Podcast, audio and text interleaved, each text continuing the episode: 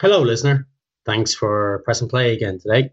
During the course of recording this show, which unfortunately sometimes takes uh, a little bit longer than expected, two members of bands that feature in the show passed away. So we'd like to start by saying this pod is in tribute to Noel Duggan, founding member of Clannad, and Gary Roberts, member of the Boomtown Rats.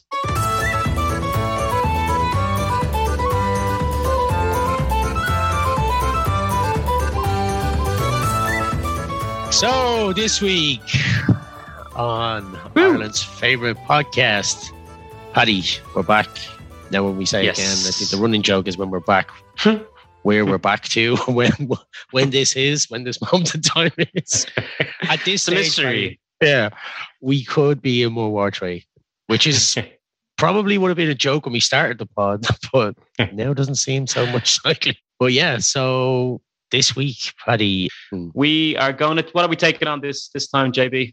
Something nice and meaty. It is. It is meaty. It's going to be controversial, I would imagine, because it is such an important topic. I would say.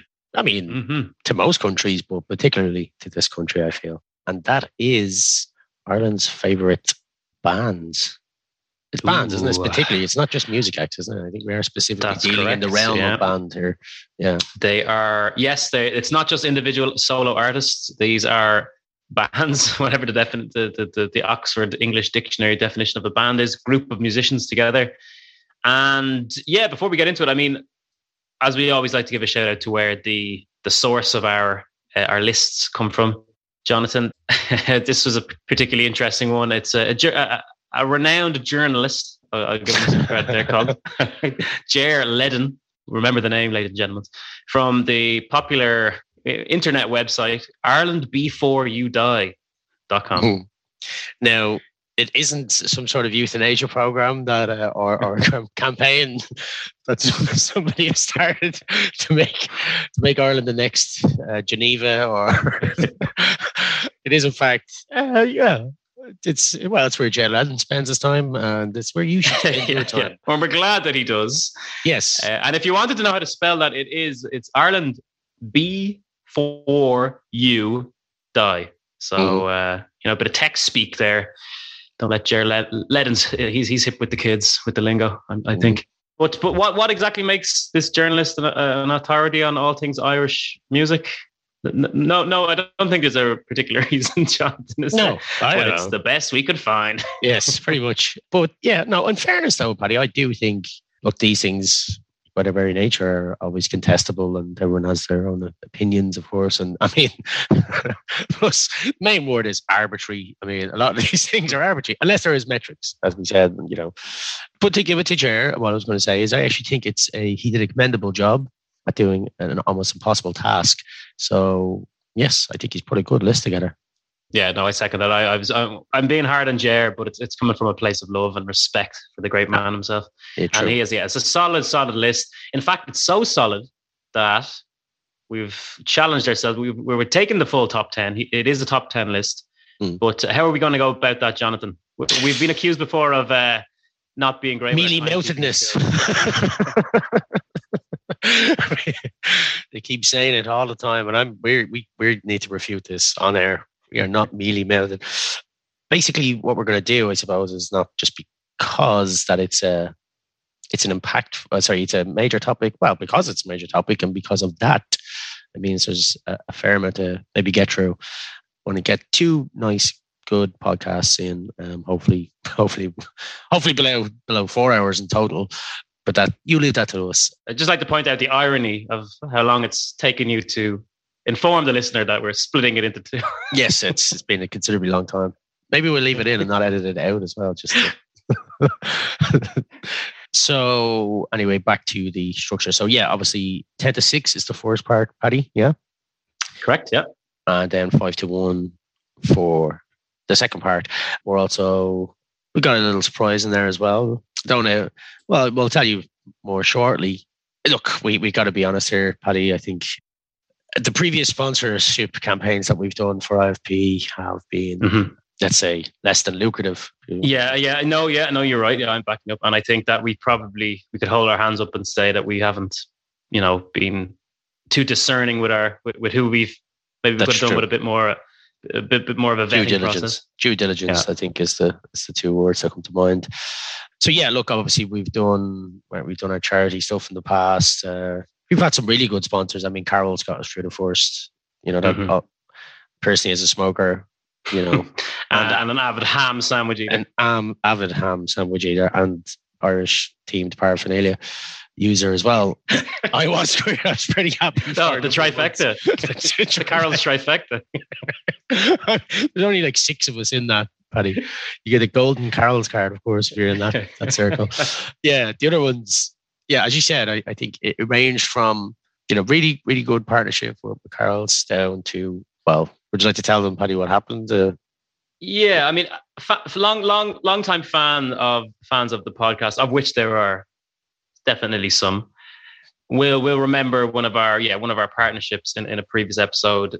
Very very popular European manufacturer of the shoe based foot based product. Um, they go by the name of El Shoehorn Grande. In return for um, for us promoting their promoting their you know their goods on our on our using our platform, you know, it, we, we we obviously would have rece- received a certain, you know, lump so cash sum for goods rendered. You know, that's just pretty pretty basic stuff. I guess we didn't really ask too many questions of the the, the kind of where, where this money came from, Jonathan, did we? Mm. no, we did not. We did not, Especially when it was driven up in unmarked bills to, to the to the IS of course. the And then- layer.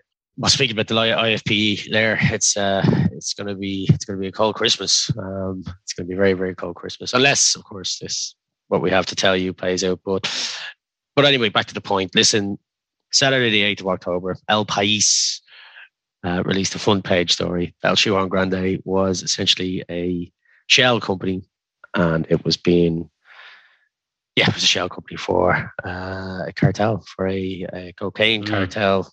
I mean, it's difficult to say too much. We've been advised by Mhm, yeah. legal counsel not to say too much. Uh, Interpol as well by Interpol advice not to say anything.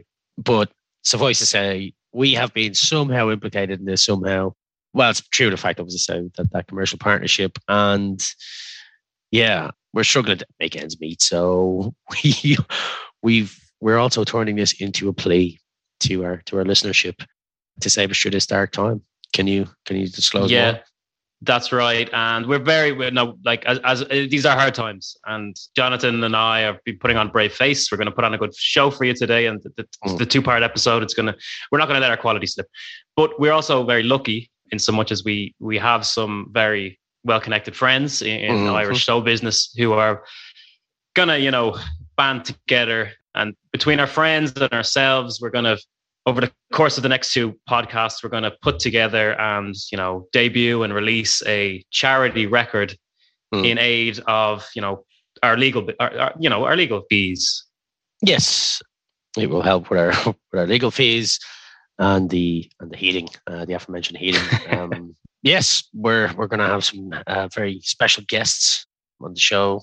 Obviously, we, we travel in rather exclusive circles, as you'd already would have imagined, I suppose, from of the previous celebrities that have appeared on the show. These will all exclusively be from the, the music world, obviously. And in fact, because like a lot of these bands would get embroiled in legal matters all the time, turns out they're very well versed in these things uh, from a legal matter, from a uh, yeah, from an approach uh, perspective. So one of the guys, I don't know if I need to mention who he is. I mean, let's just say his initials might be BG.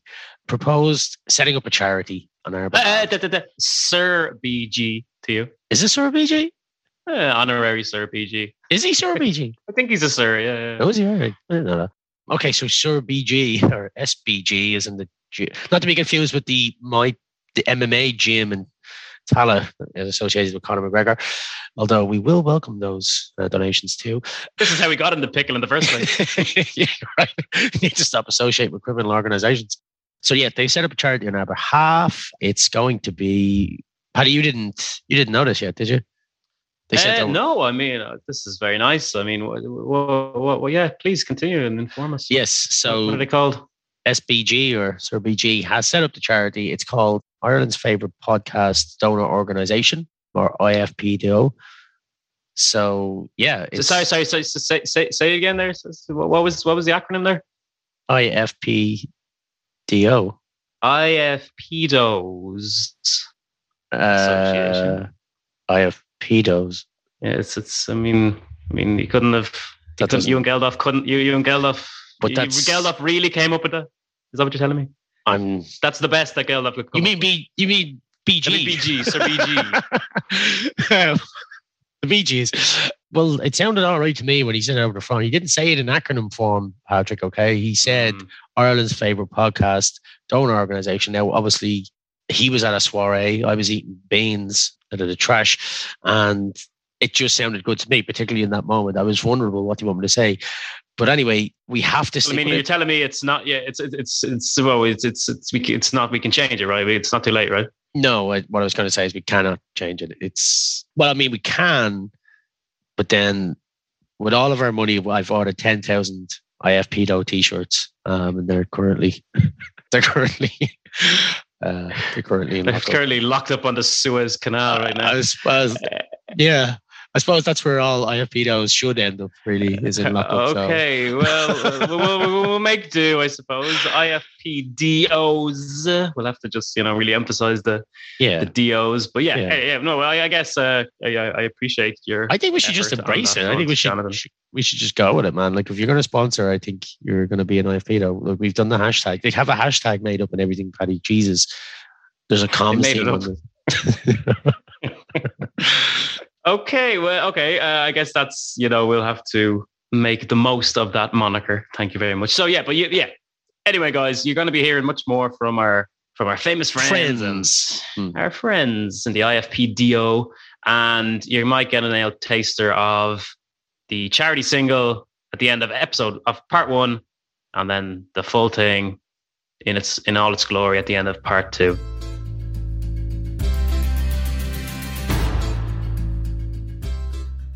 Okay, okay, okay, Paddy, Paddy. We are starting off this list this week at number 10, rather. It is the Dubliners. Take it away. You sing now. They shine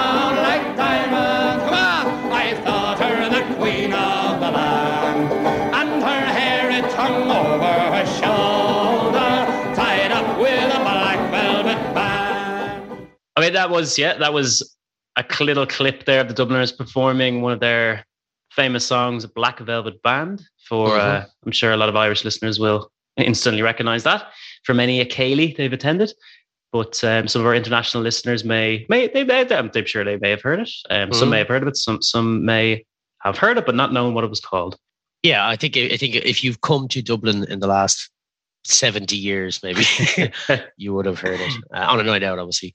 You may have even bought a Black Velvet band in the, the, local bandery. Carrolls. Um, yeah. But yeah, no, no, great song. One of my favorites, actually. The Dubliners would be, I always find that interesting that because they are a folk group, but obviously in Ireland, you, they're trad, you would call them trad, traditional Irish, which is Irish folk, I suppose. But yeah, so well, we should get into the history really about them very quickly. Yeah, yeah. Um, so, founded in 1962 by uh, Ronnie Drew. Uh, the original title was the Ronnie Drew Ballad Group on the nose.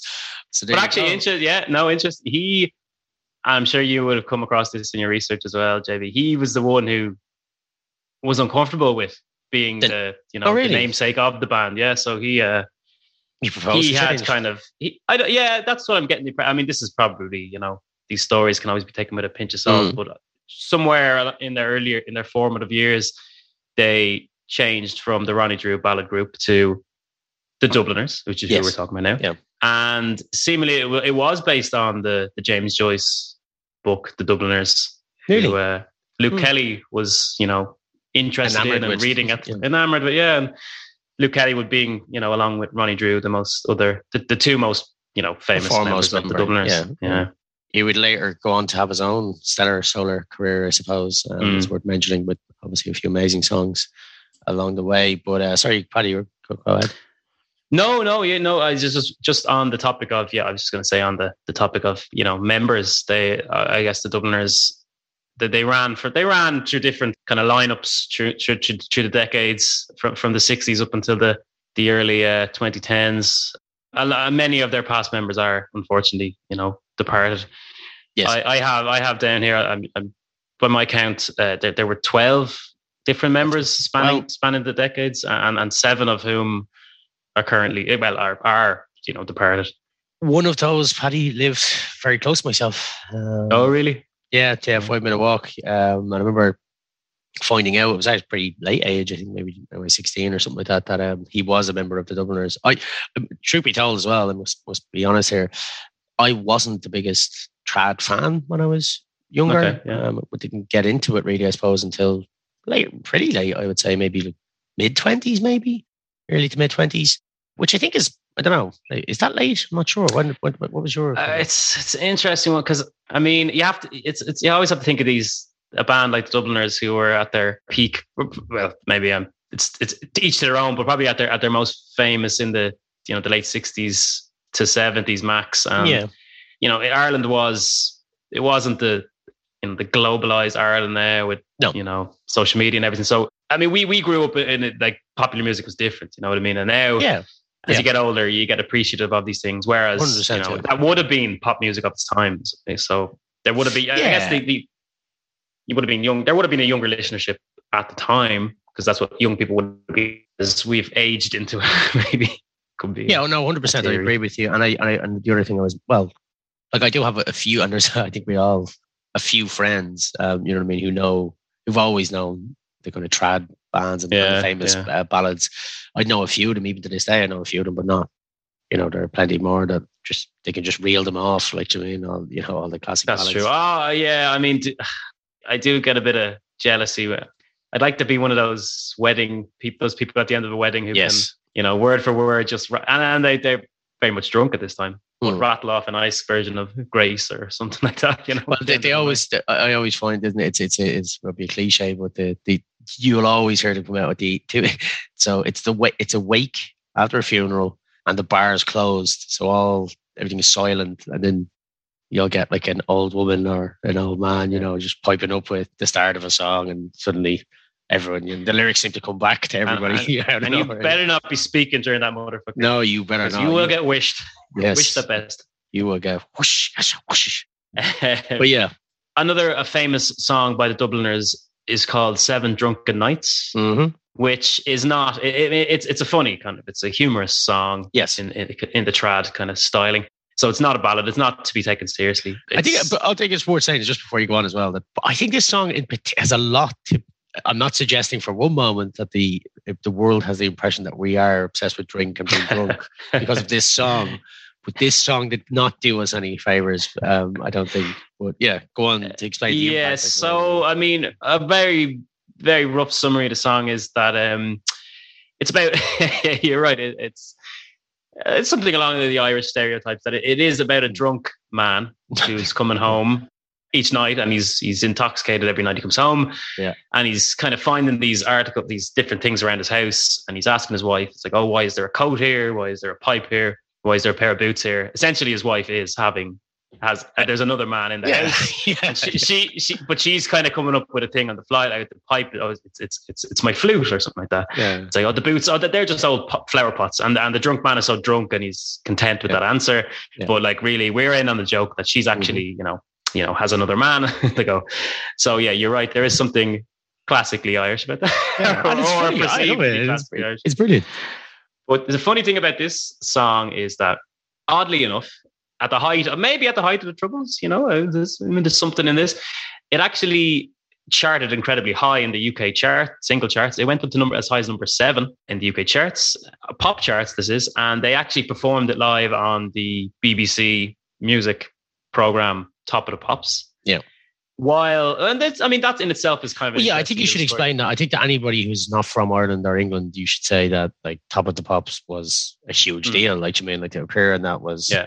The Stones have been on it. You know, all of the biggest acts you can ever think of have appeared in that show. So, but but what makes that? I mean, that in itself is is is pretty funny, and especially the basis of the a folk song about a drunken man being a cuckolded drunken man being on a top daytime pop show But I mean, a, a similar. But what makes it even funnier is that simultaneously as they were charting high in the UK charts, it was actually banned on the on RTE, which is the Irish broadcasting uh, radio. So it wasn't was it, it wasn't being played on Irish radio, but it was being played on. Why? English because radio. of because of morality thing, is it? Yeah, we were just more conservative. Not because yeah, no, Catholic Church. Yeah, we were more conservative, even though we wrote this song about our society. And like, oh my god, that just describes Irish confusion and repression in, yes, in a nutshell. Yeah. Look at as I went home on a Monday night, as drunk as drunk could be. Uh, just I wanted to touch upon that. I think we glossed over it a bit, um, Paddy. I think it's very important we note Ronnie Drew's voice for being mm. obviously distinctively Dublin in one way, but also just a completely distinctive. I think any per, which is bizarre. I don't know what age it would get down to now. Maybe 20, 22. I think anybody over the age of 22, if you played his voice to anybody in Ireland, they would be able to tell, tell you who he is. I think almost Yeah, no, definitely. Yeah. Kind of like, and it is very distinctive. If you haven't heard it, well, I'm sure you've, you you heard it in the clip previously.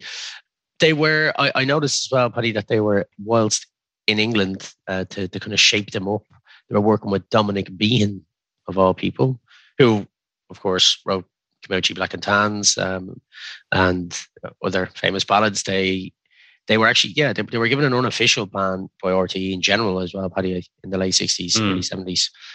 And I just wanted to note the thing about Dominic Behan because obviously he's the brother of Brendan Behan, another famous uh, lyricist, playwright, whatever you want to describe him as, multiple tutor things. And uh, they were all from Crumlin, They were all lived in Crumlin, and I just of course to, any excuse to to wedge that in. All roads lead to Crumlin.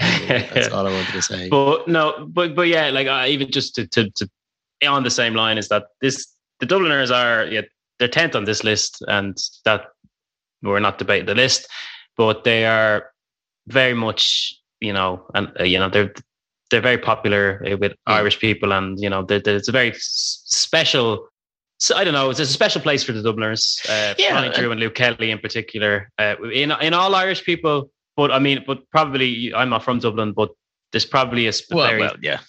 distinctly Dublin. Yeah. The name's a dead giveaway, of course, but a distinctly Dublin-ish kind of uh, place for these guys. So yeah, there were there were stayers as well. I think they were the first band to perform in, 2012. Or was it 50 years after their creation? So yeah, even though there's many, there's been many iterations, I suppose, of them. Mm. It's a testament to how important they've been. Um, yes, to, to, Irish music. Okay, uh, Paddy. So that was the Dubliners. And just before we move on to the next name on the list, feel it's worth mentioning that in order to provide as much value, I suppose, as possible to our listeners, we decided that at the end of each band on the list, Paddy and I will make a, recommendation of a similar band that we feel you would also benefit from from checking out. So, what is your alternative for for number ten, Paddy? Would you would you recommend checking out? So, so I'm I, am i am coming in with if, if you like the Dubliners or you like the sound of the Dubliners, and if there's someone else you want to listen to, I'm I'm going to say I'm going to recommend the Clancy Brothers and Tommy Makem. All right, another All right. 1960s balladeer group. Great, great show. Um, mine will be the Fureys. I actually think that they're multi generational. I think, isn't it? There's, there's well, there's Finbar obviously, and then I think his son, his son has recently taken over the mantle. But uh, I would weirdly, even though I don't know if the Dubliners have many instrumental records, the one one of my favorite Fureys song is "The Lonesome Boatman." It has a tin whistle. Uh, it's tin whistle throughout, um, but it's amazing. So I would highly recommend that.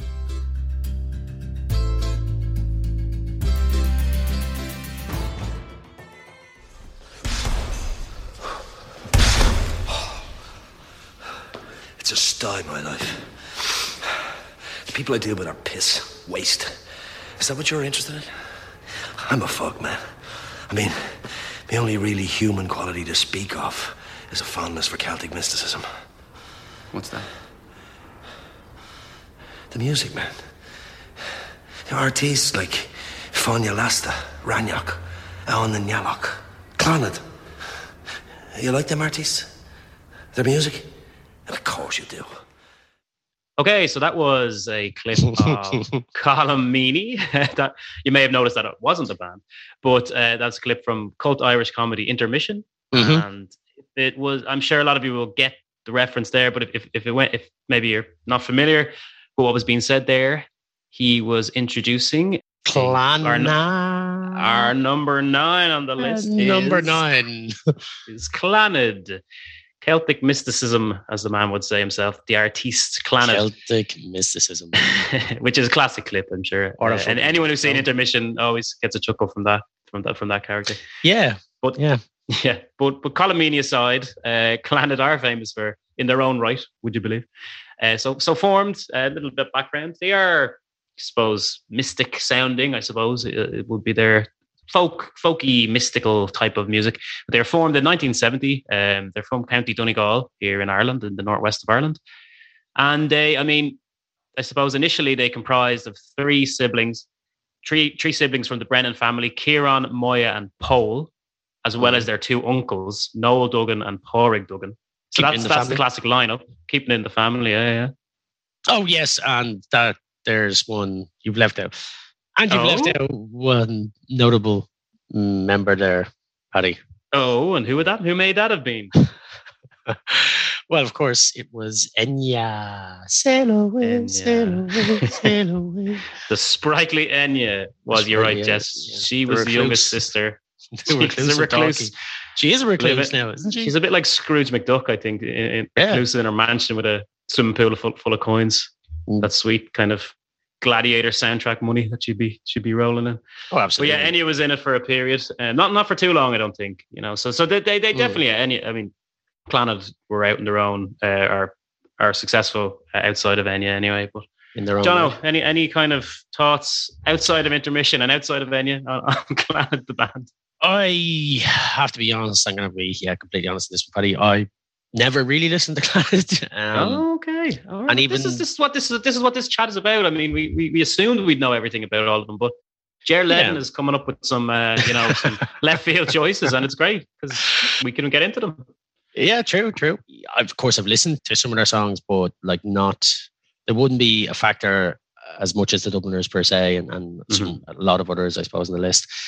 So yeah, uh, but I think we touched upon this and the Dubliners. But the older I get, the more I get into this uh, kind of music. So I, I do, yeah, more of an appreciation. Yeah, You mentioned that they're from Donegal as well. I remember reading they're from Gweedore. Is that the name of the that's place? correct. Yeah, yeah, you're dead right. Right, right. And I seen a quote from one of the siblings. I'm not sure which one, but they said that they always get asked, "Your music is so beautiful. How do you write such beautiful descriptions, etc.?" And um, they said, "Well, anyone who's grown up in Gweedore Oh. wouldn't ask that question." So That's I've got to be honest, Paddy. I want to go to Gweedore. Yeah, we should go to Gweedore. Google it. take Google the, it, man. Take the to all Clannad listeners.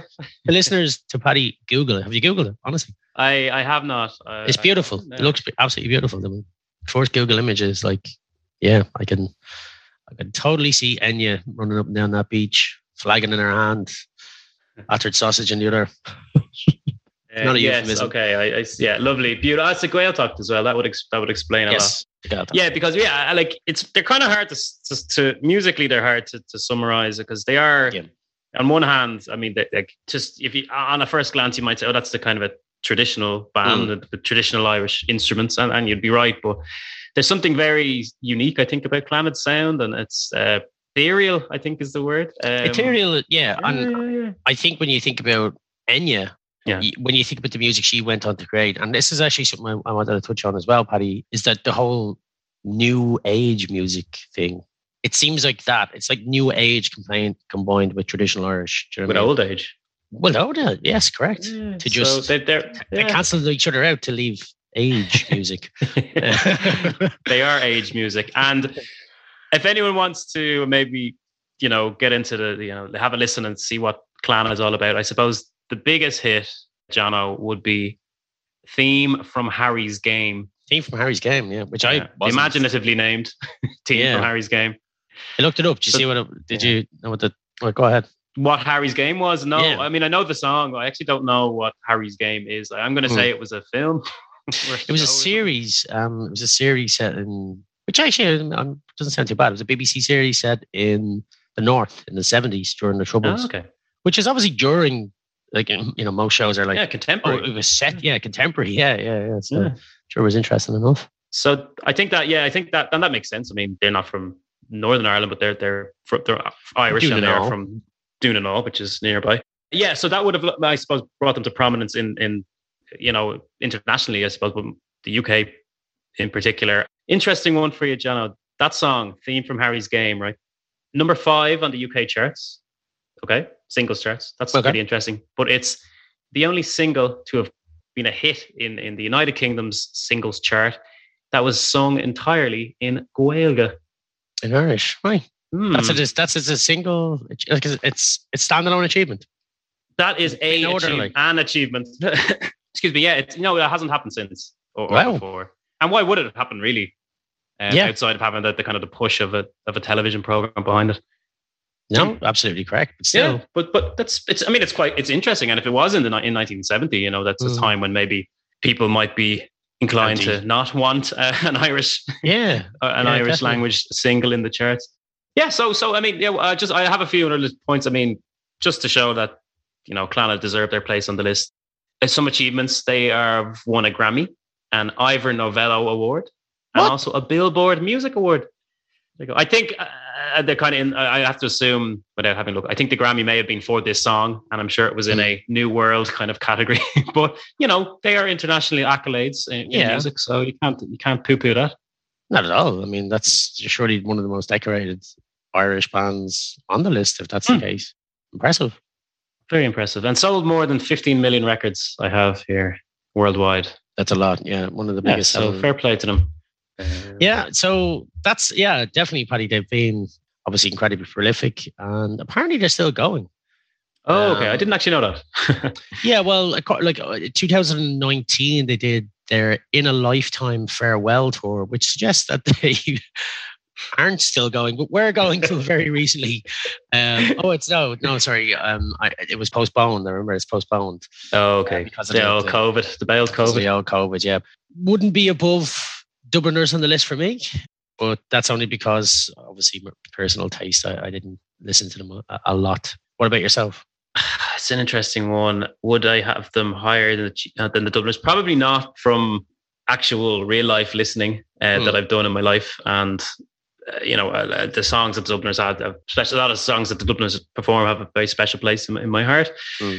Uh, Clannad have maybe two or three songs that I really, really like, but um, wouldn't necessarily go beyond that. But maybe they, I suppose, maybe where where where Ger is coming with this uh, placing was that they would have that international appeal that you know the Dubliners might not have. So I, I think an and and they clearly are successful. So as we've as we've uh, discovered there. Yeah, definitely. And then, and, and again, not not to presume what old is, but I would say the older generation than us would be probably more into them because that's you know what I mean. That's their when they were in their heyday, I suppose. A recommendation, if if in the similar ballpark to Clannad, that you know our one. listeners might take a punt on. Go on, I- yeah. I, I'd have one, I suppose, which which strike me as being similar, but are definitely more contemporary. A word you used there a minute ago. So uh, I would say the gloaming. Yeah, I would definitely suggest the gloaming. I think they're amazing. Okay. The gloaming is a great kind of modern suggestion, John. I, I, I'm going to go for the obvious and just I we've we've mentioned Enya, but it's hard not to. Uh, As not, and she's not a group, but it's hard not to associate Clannad and Enya in your mind. So I'm thinking if you really, really are a big, if you if you really deep, dive deep into Clannad and you really get a kick out of it, and you haven't explored Enya, you're in for a treat, my friend. Oh, and Enya, you recommend Enya? I'm recommending Enya. Okay, okay, right. Good that you dig that one. That little gem out for everyone there. Yeah, this is what people come to the show for. We got niche knowledge.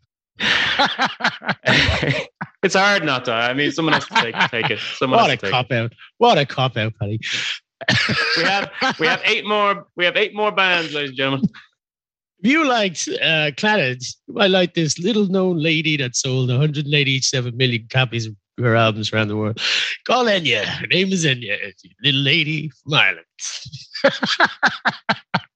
Man, you can't go for a massage without hearing fucking Enya. That's just, it's impossible. You can't go out to a spa without hearing Enya. There's absolutely no way no any of our listeners have, have never heard her. Sorry, man. That was, I'm, I'm ripping you there pretty big, but Yeah, that's okay. It's deserved. you need to do better in the next recommendation. And I'm sure you will. I'll try. I'll try. It was you, you fuck! You stole me motor! You shouldn't have pissed on me legs, man. Fuck's sake. And me sounds, man! Shit sounds. You were playing them. Fuckhole. Hear this fucking hypocrite, huh? Anyway, the power of certain artistes is beyond the ken of cunts like you. You just don't have the requisite Celtic soul, man.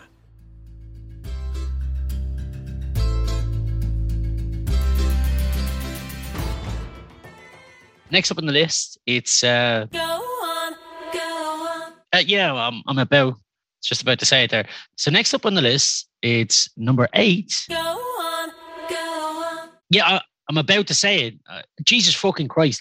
So next up on the list, it's Go on, go on. it's fucking the cars, okay? It's the cars. Jesus Christ Almighty, it's the cars. It's the fucking cars. Is the next. Uh, hey, John. I was just, I was just, just away there. I was trying to fix the tape recorder. You probably heard I was skipping. Uh, I was trying to get the get it to, to play uh, "Breathless" by the Corrs. They're, they're number eight. Did I interrupt you at all in your introduction? No, no, no, you didn't. Um, but yes, it's the Corrs at, at number eight.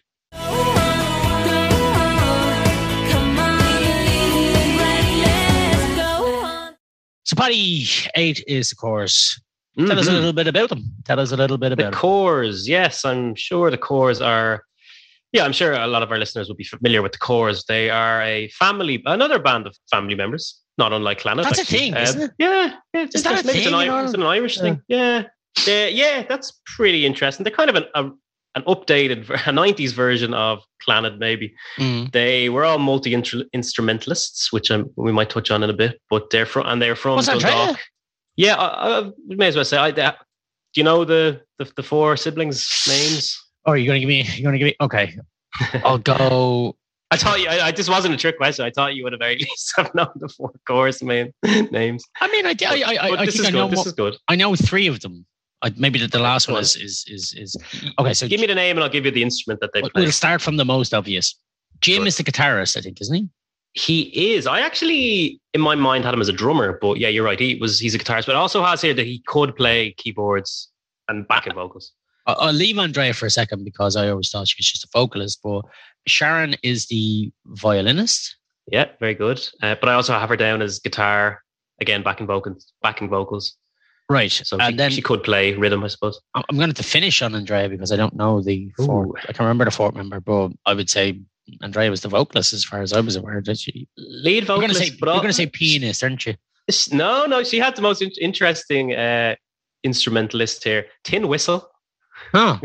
You know, it's pretty. Yeah, ukulele. I'm not sure I believe any of that. I definitely, I, I could possibly see her playing a tin whistle, but a ukulele that, that doesn't seem I to mean- fit with the Corrs. I think everyone plays the tin whistle, whether you play it well.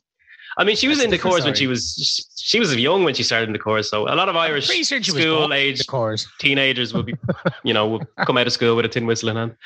She Yeah. was born in the Corrs. Yeah, yeah. I- I think so. Very good. So Who's that means you're one you're one Corr down, and it's how dare you forget Caroline Corr, who was legitimately the drummer. Actually, she she was the drummer. Yeah, yeah, yeah, yeah, yeah. And she could also hit an elbow on as well. And Which- anything other percussion. Again, So yeah, percussiony type thing. Yeah, I think they they they, they count as multi instrumentalists. yeah I agree. Yeah, yeah. I'm not Uh, to them. before before we go into any um, thoughts on the on them in generally, uh, just as, uh, to give a flavor of the type that you would have listener, you would have got a, a flavor from the, the clip that we played earlier. Mm. But yeah, so they were they were I mean they were a nineties pop Yes, act, very but much They did 90s. have uh, kind of an Irish folk slant, maybe that gave that was a kind of their selling point. yeah, yeah. It, was a Slightly. 90s. I don't think slightly. I think absolutely. I mean, I think that was what set them apart, maybe from Yeah, that- yeah, I think kind so. of. And, that's yeah, I think that's, and I mean they, they were a family and they were you know attractive girls, but very I, Irish in a kind of '90s cool way. Yes, The modern, the yeah. modern Ireland. I mean, as far as yeah, as far as as far as nineties cool and Ireland were in Uh, yeah. you know included in a sentence. Yeah, I know you're going to launch into a bit more of the history, but I just want to say, Paddy, I really liked them. I Mm. very, very much enjoyed them back in the day. I have to say, Excellent. they were great songs. Yeah. Anyway, please continue. No, no, I don't actually have a hell of a lot more to, to say on the fact, but yeah, they they act. I, I'd agree with you. They they're Louth folks, aren't they? They're from Louth. from Dundalk. Yeah, that's right. They're from yeah Dundalk, which is kind of is north of Dublin, you might say, in the Republic of Ireland. But yeah, they had some bangers. Um, I don't know, John. Yeah, yeah, I, I a few more facts, I suppose, before They, they've sold 40 million albums worldwide. Jesus. Brit Award winner, For what? nominated uh, Best International Group in All right. 1999. I'm glad you asked me that. Uh, no, don't ask I was going to go to the next- grave with you, didn't you? Don't ask me what they were nominated for the next ones, but they've won. Uh, they won multiple Irish awards as well, like the Hot Press Awards, uh, Meteor Award. Irish. Yeah, Oh. ah, yeah, yeah. Hey. Yeah. And most importantly, and questionably, they are all honorary. They were awarded honorary MBEs in Hmm. 2005, I think it was. And they accepted those. They did. That's unusual They really did. Seems kind of ironic yeah, to me. counter, counterintuitive. Tell us, tell us some. if- Let's, let's move on to Jim Corr then. Tell us some. Are we going? uh, We're going to go. yeah, let's. go. I think we have to go into it. We owe it to our listenership. Well, uh, there's two things to talk about the Corrs. Three. Well, there's more. No, sorry, that, that's quite disrespectful. There's a We've already talked about many things. One of the things is they're beautiful sisters. I think that's. Mhm. I mean, yeah, they're they're beautiful sisters, and that was a talking thing. I feel like back in school, back in the, the playground. You know, which really? was Um, your favorite Corr? If if you were looking up the name for a heterosexual male, obviously. But yeah, yeah, Sharon would have been for me. Anyway, let's let's stop with the objectifying of the the, the sisters, I suppose. onto onto the objectifying of the brother, um, or subjectifying maybe. I don't know. yeah, that's a good way. of putting it. Nice. Jim. Yeah, I don't know. It's it's man, you can have a separate fucking episode on on Jim. Mm, I'm sure he has his own series of podcasts out there.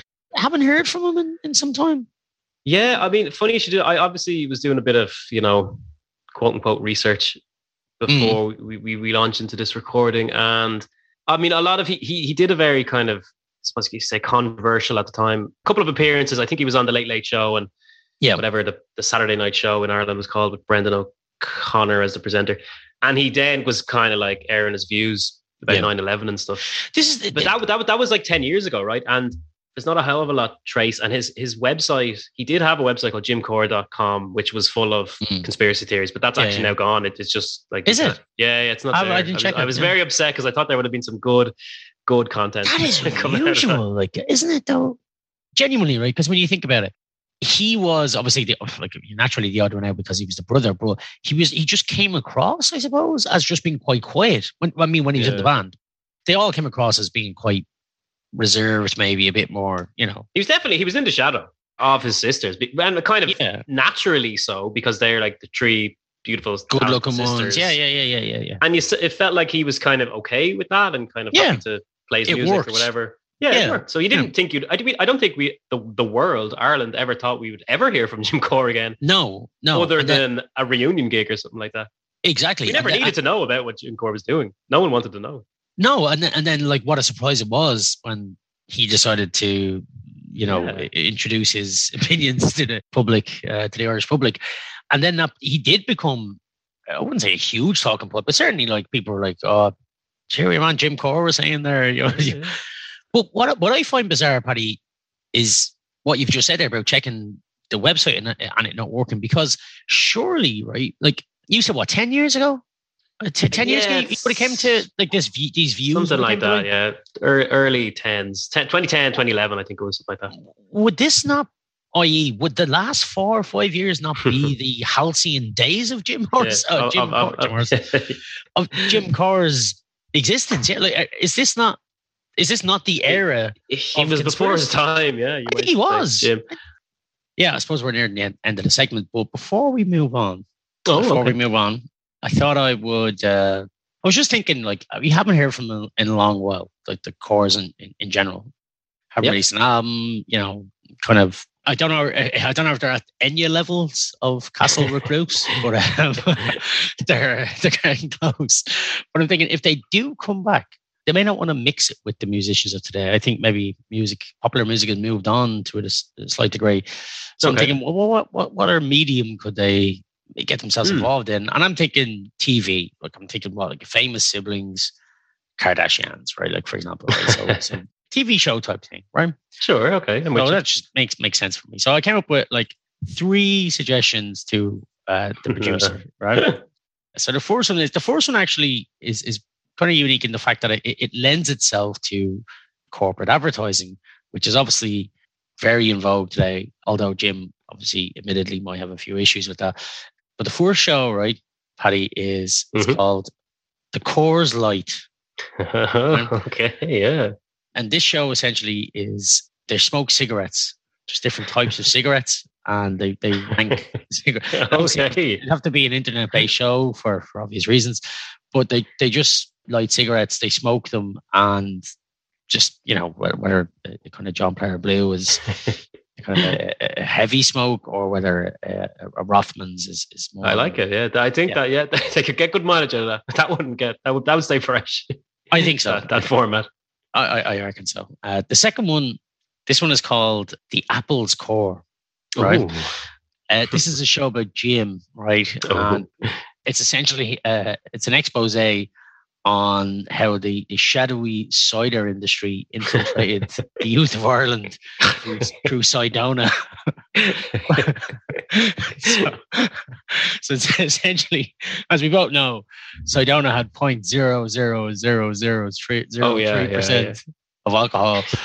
And that's the reason why we're all drinking Bulmers today. Um, I like. I that, that's got legs. That's got legs. I- I think I, so. I would one hundred percent watch that.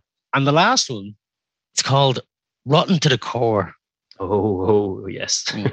And in this, Jim sits in his underpants blindfolded while each of his sisters runs something decaying across his nose. and he has to guess what it is. that, that. I mean, sorry, but that.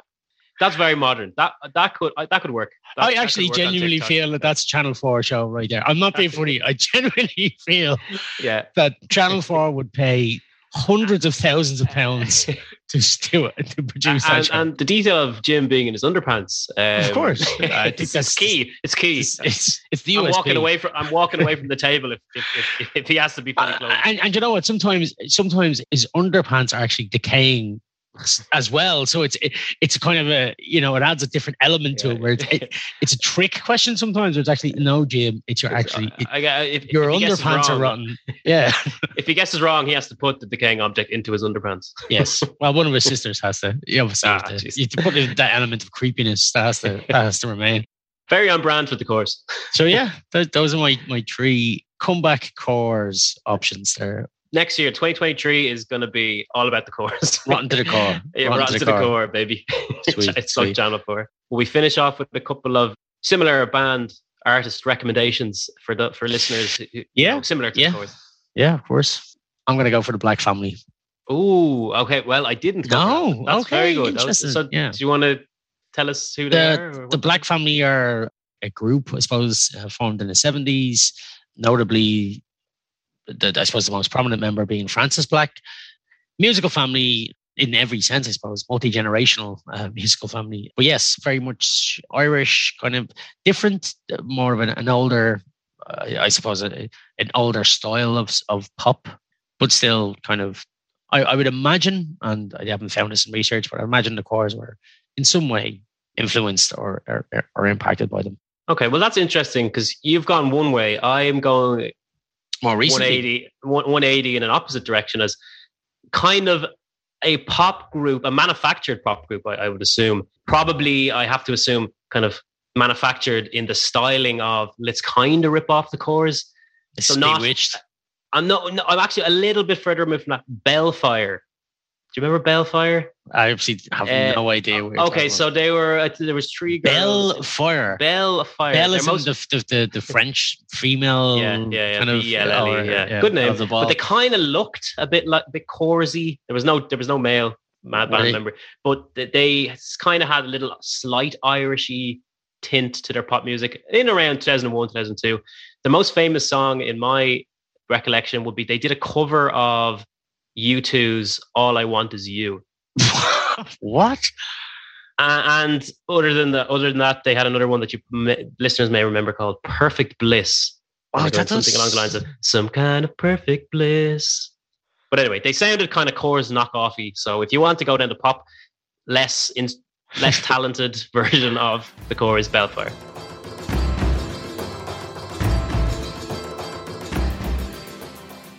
Okay, on to the next one. Jonathan, could you Like Um, because it's the start of the week and you've drank a lot on the weekend and you're feeling blue. uh, yeah, yeah, shut up there for a minute, John. Um, yeah, that is correct. All right. Uh, up next uh, is number seven on the list. It is, of course, the Boomtown Rats.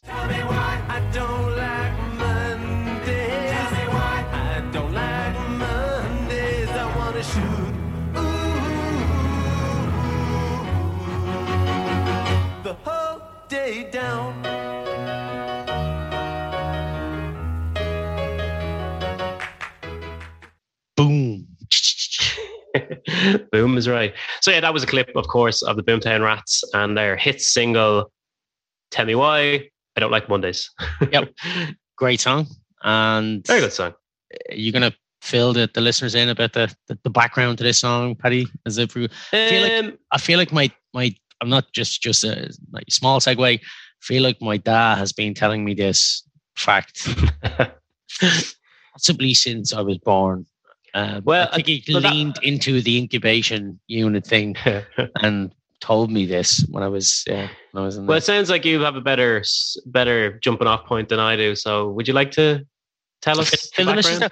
Yeah, please. Sorry, I didn't mean to, to, to steal any thunder there or, or, or No, you're not at You know, in the middle, but this song is famously, according to, again to me dad, about a California high school shooting, and infamously, rather than famously, there was a girl that that uh, committed the, the shooting had written or expressed that she, the reason why she did is because she didn't like Mondays. Really, really puts a bit of a sour twist on the song, but also an interesting twist. Yes, because you might listen to that and have just thought, "Oh yeah, you know what? I don't like Mondays." Definitely. but, uh, some Mondays are worse than others. Uh, I kind of just again like I, I kind of like that's the thing I like about the eighties. I mean, there were there were oftentimes songs were nonsensical, but oftentimes they were about these weird stories, and I don't feel like that happens anymore. You know, well, it's it's funny, which is which is odd because we're in a, a golden age of the school shooting. in It was the true, 21st yeah. century. It's- So I mean, there's plenty ripe. of material out there. Yeah, It writes itself. You're right, actually. Yeah, absolutely. Um, There's well- plenty of shit happening. Um, but just uh, I, I like I just actually to steer it back to the Boomtown Rats. the- the- yeah, I mean, yeah, the Boomtown Rats. I mean, for for those yeah, you, the listeners. I mean, I don't, don't know, John. oh, Have you got much? Got any feelings toward them? I kind of like their music. I've always kind of enjoyed their songs. I'm not gonna lie. I categorize them as you know alongside maybe well, definitely forerunners to U2. I think, aren't they? But that emergent kind of rock, Irish rock, you know, along with uh, again with Thin Lizzy, I suppose as Yeah, well. But yeah. uh, diff- different, like more of the, these are obviously slightly more punk. Let should you say slightly punky? Well, I have a fact here now. You you may have you may know this, um, but I'm Mhm. saying there's a lot of people out there who don't does who wouldn't know this. That links very nicely into what you're saying there. So it just just before I say that they are they they were yeah they were formed in '75 and they were kind of Mm. active for about ten years. So yeah, you're right in thinking they're very much in that space of post punk music. That like Well, they started pre punk. Like, I mean, pretty much. Yeah, I mean, that's true. 1976, 1975 was the start of punk, you know? You're right. So they kind of they probably were a punk band. But I have a very, very I found this quite interesting. And I know you this is kind of the music that you would be into, John, Hmm. as I know you very well, as a good friend of mine. You're probably familiar with the Boomtown Rat song, Rat Trap. I am. It's a rat trap and you've been caught. You're in a rat trap and you've been caught. Dun, dun, Exactly. Dun. That's exactly how it sounds. Two uh, points that would make are very which make the kind of a single out that the song Rat Trap as being particularly interesting in Irish music history. One, it was, and I think this is kind of relevant to our, Ireland. It's the first I have down here. It's the first rock song by an Irish band to hit number one on the UK single charts. So I, my reading of that would be that there's, there were probably you know maybe some Irish crooners or Dana or something like that would have been Mm. number one. But this was, you know, a band that would have been defined electric guitars, four boys in a band kind of thing. And they, it's like you're saying, the forerunners for U2. That's probably a, that's a very significant fact that a, a band from Dublin was able Yeah. to crack and make it big in a market Yeah. like the UK. But that's kind of that's that's the Irish tint on things. But even more significant, and now ready, hold on to your Mm. socks, JB. Rat Trap was the first new wave song. So a band whose music was categorized in the genre new wave to be Mm. number one in the UK in 1978. So we're talking. like, that- uh, very- I- I've got to ask a question there though. Like, the, like, what is? I mean, it's, it's the obvious one. I weirdly have always enjoyed anything classified as new wave, and I've absolutely that's no why. That's why I is. thought you'd enjoy this. That's why I thought you'd enjoy this. What is it? No, that's the fact. That's uh, that's why I No, thought you would. No, what is new that fact. wave? Oh, I don't know. it's another fact I'm interested in. This is all gleaned from the internet, my friend.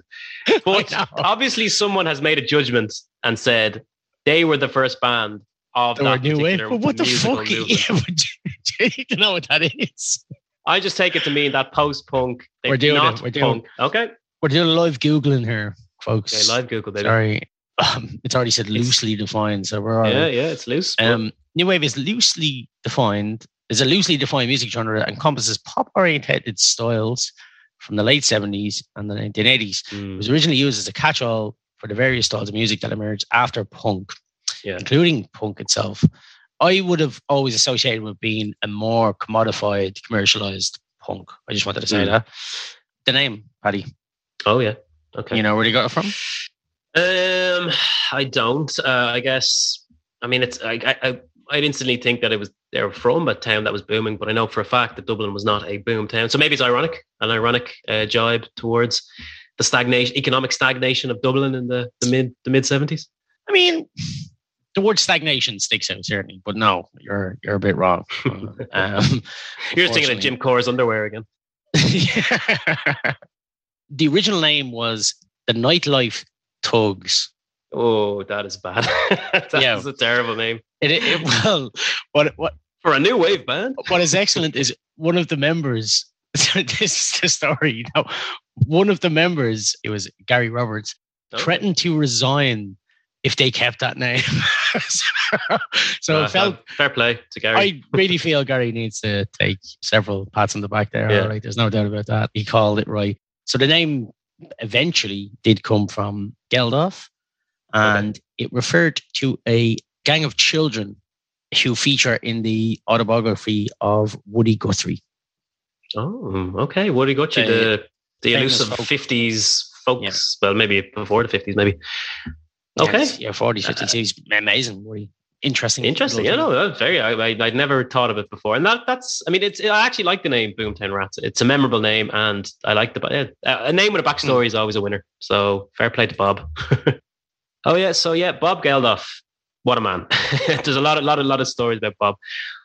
I don't know, John. Have you ever heard about the story of Bob Geldof and his Freedom of Dublin Award? Um,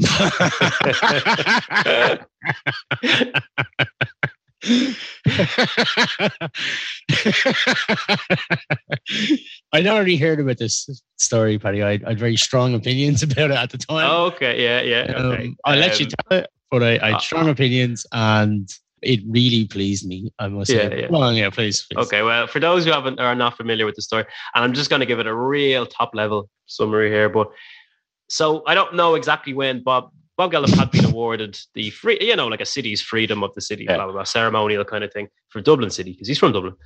But in 2017, so not that long ago, a few years ago, he returned his. He made a big public gesture of returning his award in disgust as a kind of pro- protest against.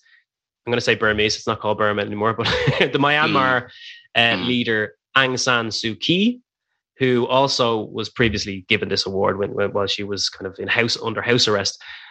But he was kind of he, he was protesting against Aung San Suu Kyi's kind of leading a, oppression against the Rohingya people of of Mm. Myanmar. So he made a big deal. He was like, if Dublin City are to, you know, how dare they give this award to her? Blah blah blah Yeah. blah. So he gave it back, but he also kind of said, which is beautiful. He kind of left it hanging. said, If they take her award back, I'd be more than happy to take it. Which is okay, fair enough. So Dublin City Council, they ultimately they ultimately did rescind Aung San Suu Kyi's award. So that was fine. And Bob Geldof came looking for to get this word back. He He's like, did. I want this. I, want this back. But beautifully, Dublin City said, "No, Bob, you can fuck off." You've given it back. You made a big grandstand about Yeah. it, so you can, you fuck yourself. it. You can get the bus like the rest of them. Yeah. No more freedom of Dublin for you. Yeah, this is nice, and it's a real Bob Yeah. Geldof story. You can really It- see it- getting irked by that. You really can. I mean, I mean, the guy doesn't even live in Dublin, so he obviously saw that as like a platform for himself to make a point. But still, Ah, still a man to know his practical needs at the same time. You know what I mean? yeah. left he door also just just to just to finish it off, he, he called it a Sinn Fein stitch up. That he didn't the word back. oh god, that's our Bob. Geldof obviously is the the star of Boomtown Rats. He is. He is. Yeah, One final we know thing. that. Mhm. One final thing. I'm sure I've told you this before, but and shout out to to Dermot always listening. Friend of mine, Dermot Murphy, actor, played Oh, Bob Geldof brilliant. um, in Bohemian Rhapsody, the film, the the major the, the motion major motion. picture. Yeah. Yeah. Okay, He's- that's, he that's is- pretty cool. For anyone who's seen that film, and I know there's a lot of people I've seen it myself, thought it was that was a pretty good film actually. And yes, that's that's Dermo. Dermo is Bob Geldof in that film, and he, when you look at it, he does a pretty fucking good Geldof. So kudos to you, Dermo. Wait, before we move on, we need to do our recommendations. We do. Don't we? Our alternative. We do, we do. Yeah, absolutely. Um, this is turning into the main part of the segment. I think we're educating the masses. I, Mm. I'll, I'll hop in first now before Yes. I get Yeah. overtaken. Now, I was trying to keep with this kind of a bit like I, I've been stung before with my choice of Enya, with my obvious going for Enya as a, as a kind of recommendation for, for Clannad fans. I mean, I wanted to keep this as we spoke about New Wave, that post punk environment of the late 70s, early 80s. Mm, mm. And I went a bit a bit a bit, ex- bit more obscure this time as, as a recommendation. So if if, similar, like, if you were into the Boomtown Rats, why Yeah. not try a band called and you, you might know them a band called the Blades. The Irish. They're Irish, yeah, great name. Um, You'd, you'd expect that to be No? snapped up. Uh, Oh. Yeah, no, they, they're an Irish band, all right. They were from Ringsend Jesus. kind of came up in that late seventies. I think they were con- contemp- contemporaries of of U2. But there's one song I, I'll, I'll give you a little barb. You know, they have a song very new way, very in that kind of British indie scene of the late Yeah. seventies. Uh, Mod kind of. yeah, there's a ghost of a chance. Yeah. Da, da, da. yeah, yeah. Well, we'll dig them up there, Jono and listener. If if you like, if you like, if you like. Uh, Please, are they on? Are they on Spotify? oh, they're on Spotify, all right. Yeah. Okay. That's a, that's a pretty good recommendation, buddy. Appreciate Yeah, that. thank you very much. And my recommendation is a band called Squeeze. Very London, very not Irish, definitely. Yeah. but I definitely. But in terms of the the, the tone, the, the type of lyrics and music, kind of similar to to Boomtown Rats, I would say. So Okay, Squeeze great. Uh, Jools Holland, of course. Well, he was in Squeeze, wasn't he? he wasn't it. Yes, Yeah, no, there you go. We all love a bit of Jules on a New Year's Eve. we certainly do, buddy. It's a fixture.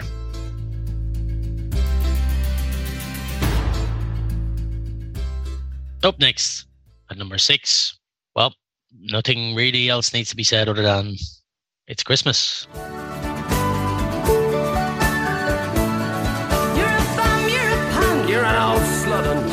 Junk lying there almost dead on a dripping that bed. You scumbag, you maggot. You've lost all your swagger.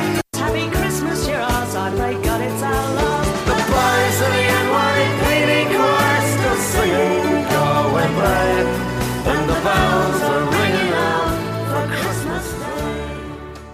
Ah, that's right, Jonathan. The unmistakable sound there of the Pogues coming in at number six on the list. The Pogues, of course, you know, they're they are they were, I should say, a Celtic type punk band who were founded in London, that lovely part of Ireland called London, in 1982. Um, initially went by the name of Pogue Mahone, and a kind of a re, rewritten, a phonetically written uh, way of saying, you know, Pogue Mahone. Kiss my arse. ki- kiss my arse, exactly. And I guess they, yeah. So I mean, they were they were at their their peak in the mid to late eighties, um, which would have Mhm. featured that lovely song there that we heard, uh, "Fairy Tale of New York," which would come out in the mid eighties, um, and they were on and off throughout the nineties until they haven't. They've kind of called it a day as of 2014. I mean, Why? we're calling them Celtic. Why? well, I was saying Surely they could have gone on for many more years.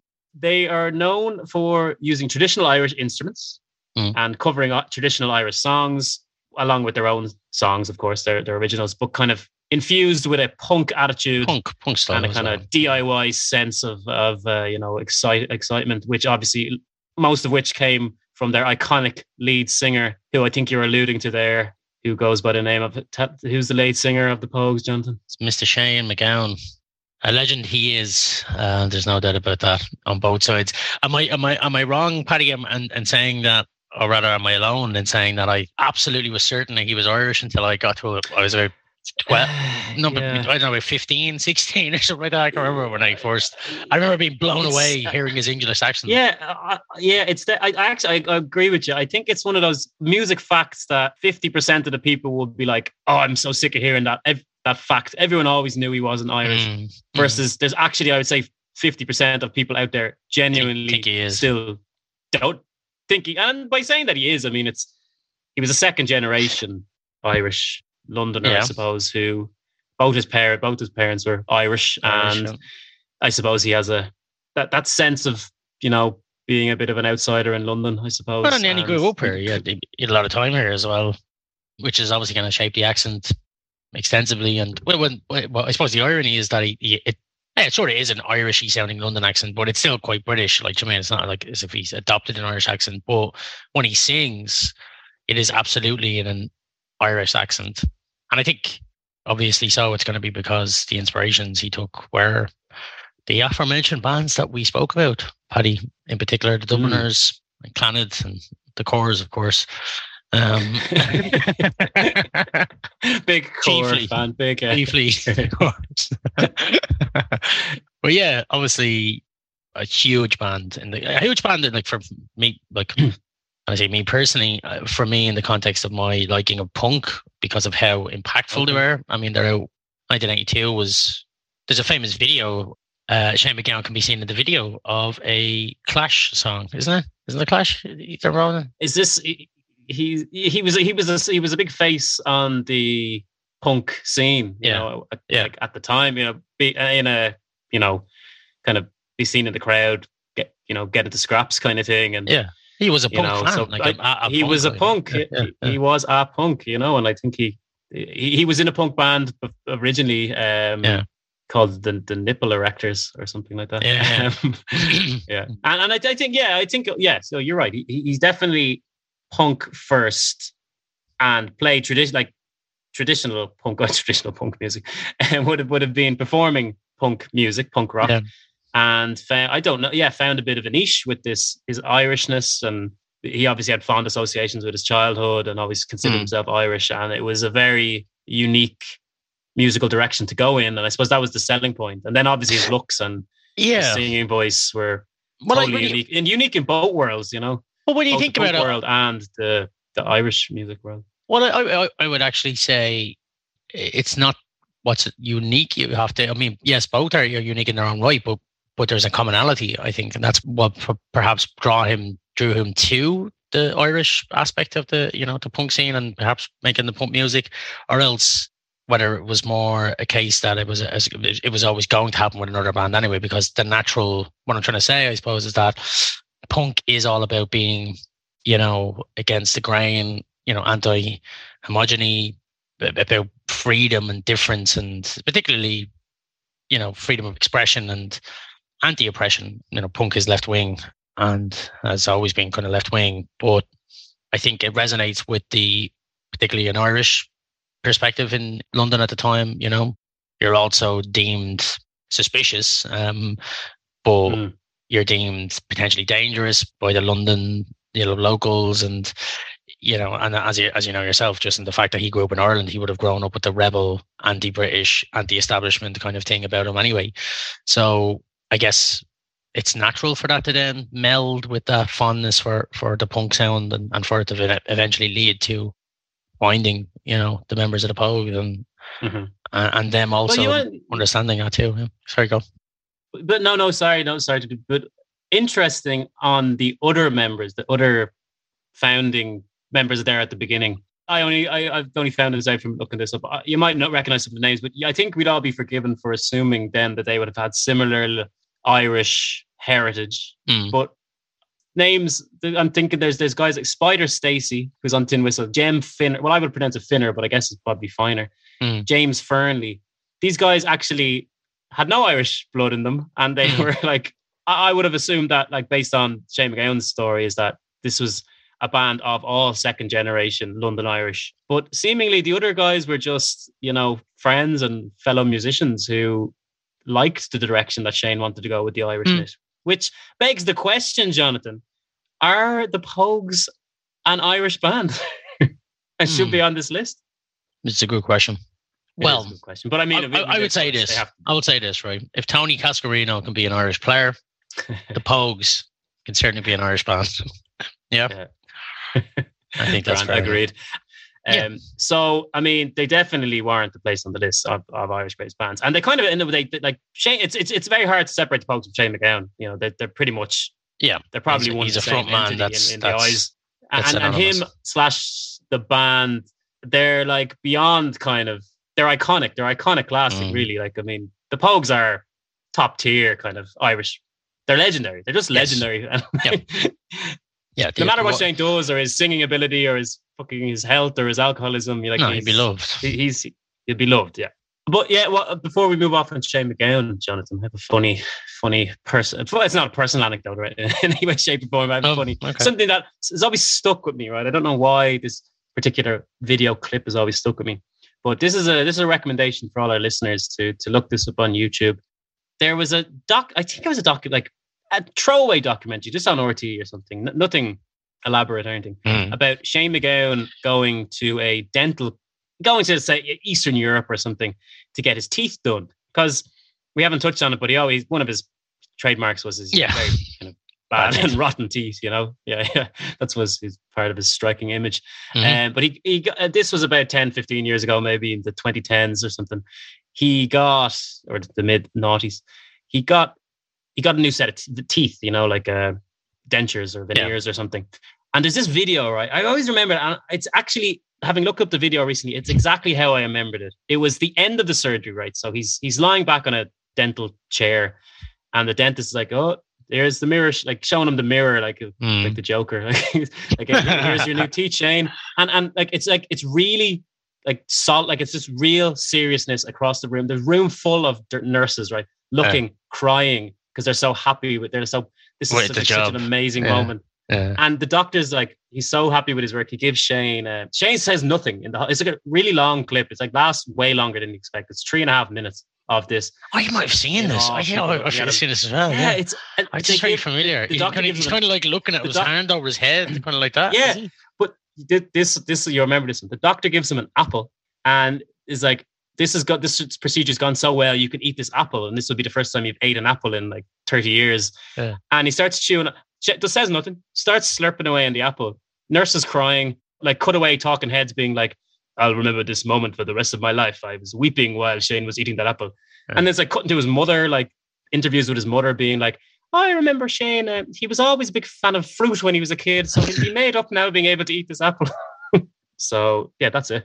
that's my Shane MacGowan moment.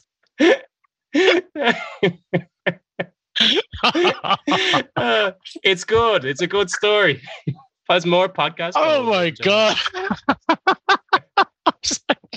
no, I knew I feared. Yeah. I feared when you got to the when you got to the thing, the mother's voice. I was like, oh my god, it's going to end here. I was like, but she's going to say something incredible.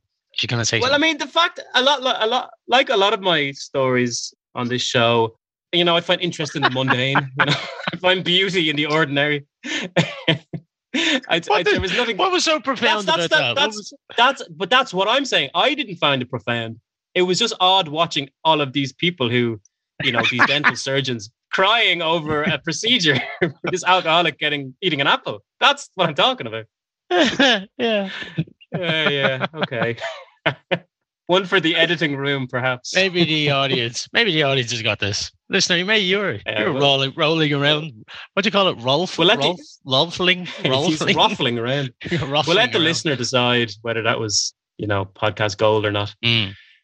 if you have, if you have any recommendations for, uh, you know, listener the listeners who who like like the Pogues and wanna maybe you got any similar bands you might recommend? I'm I don't know if I'm stealing one of yours, Paddy, but I know it's Oh, it's uh something. So I I, I thought it. Yeah, I thought. Well, you've seen them recently enough, so you have. Um, would be Fontaines D.C., Uh, of course. I should have gone first this time. Yeah, you, it was going to be yours, is it? Yeah, yeah. Well, okay. I'd like to hear your uh, yeah your, your reasoning. That's that's good. Well, because that they, they there were such influences on on Fontaine's DC. Do you know what I mean? Like I, we spoke about the the literary uh, influences and the prose, which is obviously what they're all about. But I was like, I mean, it's it's it's Irish punk. You know, I suppose that's what you would describe Fontaines as Mm. post punk, maybe, but with elements of punk. Certainly. Yeah, yeah. I, I, yeah. I mean, it's funny. We're, we're going to come in the same one. I was gonna. I have Fontaines D.C. written in front of me as well for this segment. Uh, yeah. I mean, so like, I'm similar. I think there's yeah, there's an aggressive. He's got this like a punky punk rock. Well, I'm Mm. saying he, but speaking of the singer Grian, um, particularly, and obviously they're ta- they're unashamedly Irish. You know, and that's you know they're what makes them good. You know, in in in a way. You know, the the mixture of pride and guilt of of being Irish.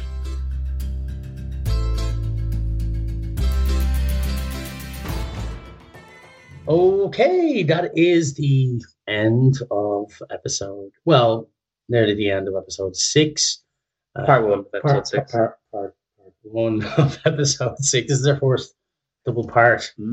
We touched on at the t- start of the show that um, Paddy and I are in uh, a bind, a bind, definitely, yeah. And we need help. Uh, and thankfully, through our, our various contacts, um, that help has come.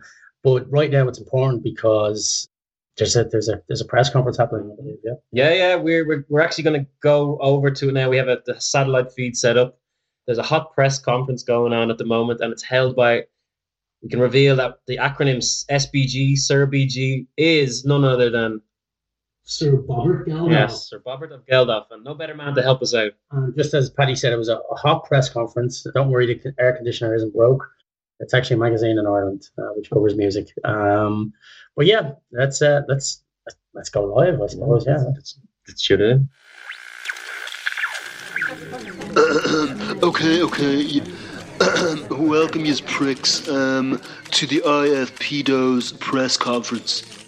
I have called it because the world has been ravaged by something evil. It is a total scourge on humanity, and it's calling itself Shoehorn Grande. When I found out that my friends Jono and Paddy had been victimized and or implicated by this scandal, and it is a scandal by the way, then Geldof knew that Geldof needed to help. The first thing I did was I got my butler to call up Grian Chatten's butler. Then I, I, I, got, I took a private taxi to Lisdoonvarna to meet and talk with Christy Moore. I asked them, did they want to do something that's more important than ending world hunger? So, with the guys on board, we've done the only thing that can possibly be done in a situation like this record a charity fundraising single. We've banded together with many other well meaning, do gooding celebrity types that you all love and know. And we're here today to announce something special. It's called IFPDO's Hearing Aid. And we're asking you, the great unwashed, dig deep and shove an IFPDO hearing aid in your ear this Christmas. For fuck's sake. Okay, okay. I'm gonna open it up for questions now. Any questions from Grian Chatten? He's from Fontaine's DC. Yeah, I got a question for Grian. Yeah, clickbaity. Scumbiz, I mean showbiz reporter, a former senior nip slip correspondent for the Sun Online. So, the world wants to know, how'd you get involved with this pedo thing?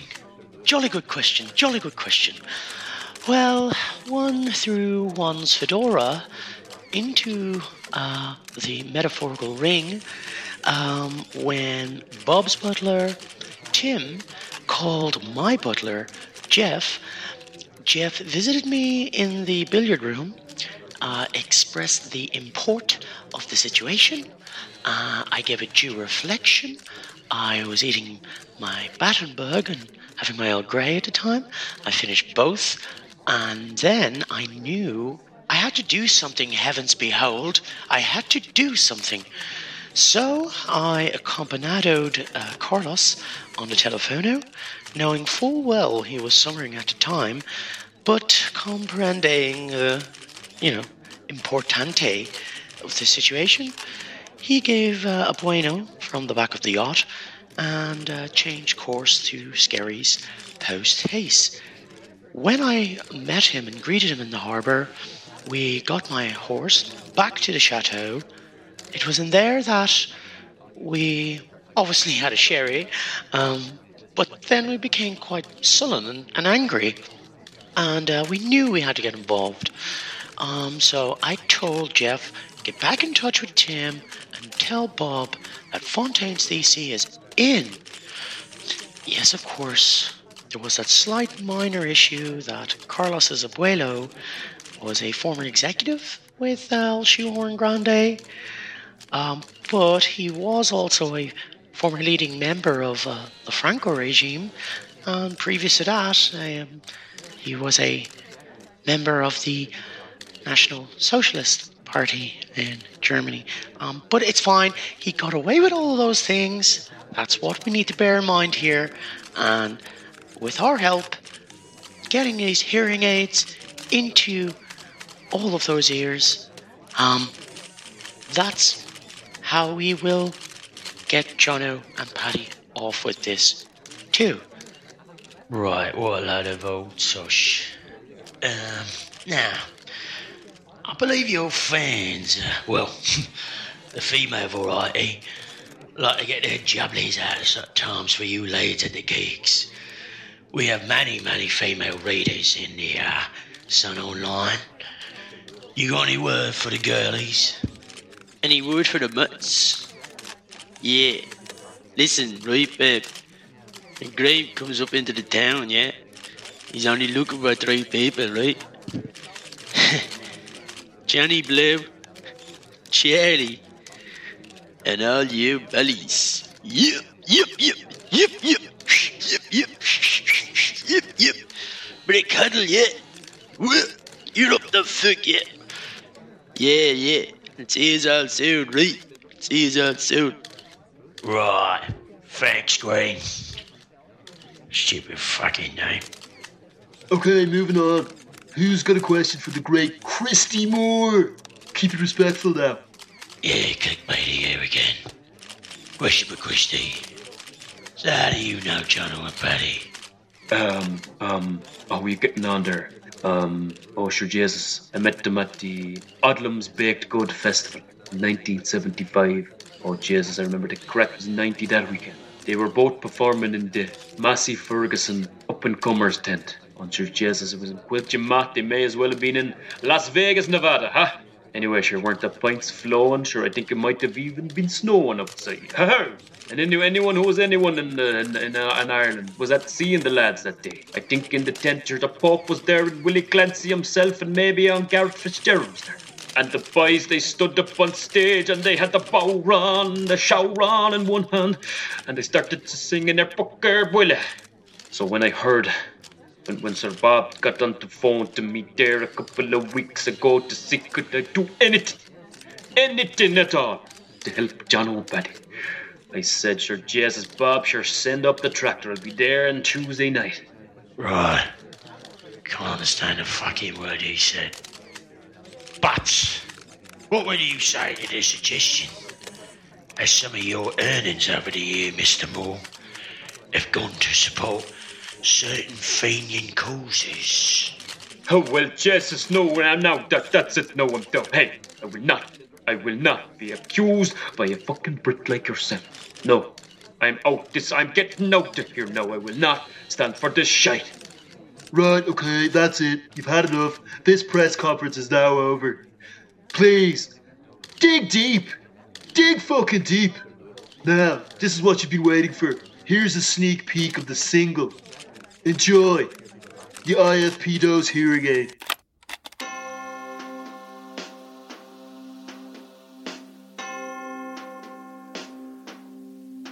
Shoehorn sponsor.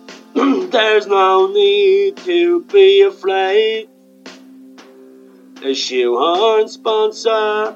They'll pay for the pod, that's what they said. And in a world of podcasts, they were trying to do their best. How were they to know it was a Colombian cartel?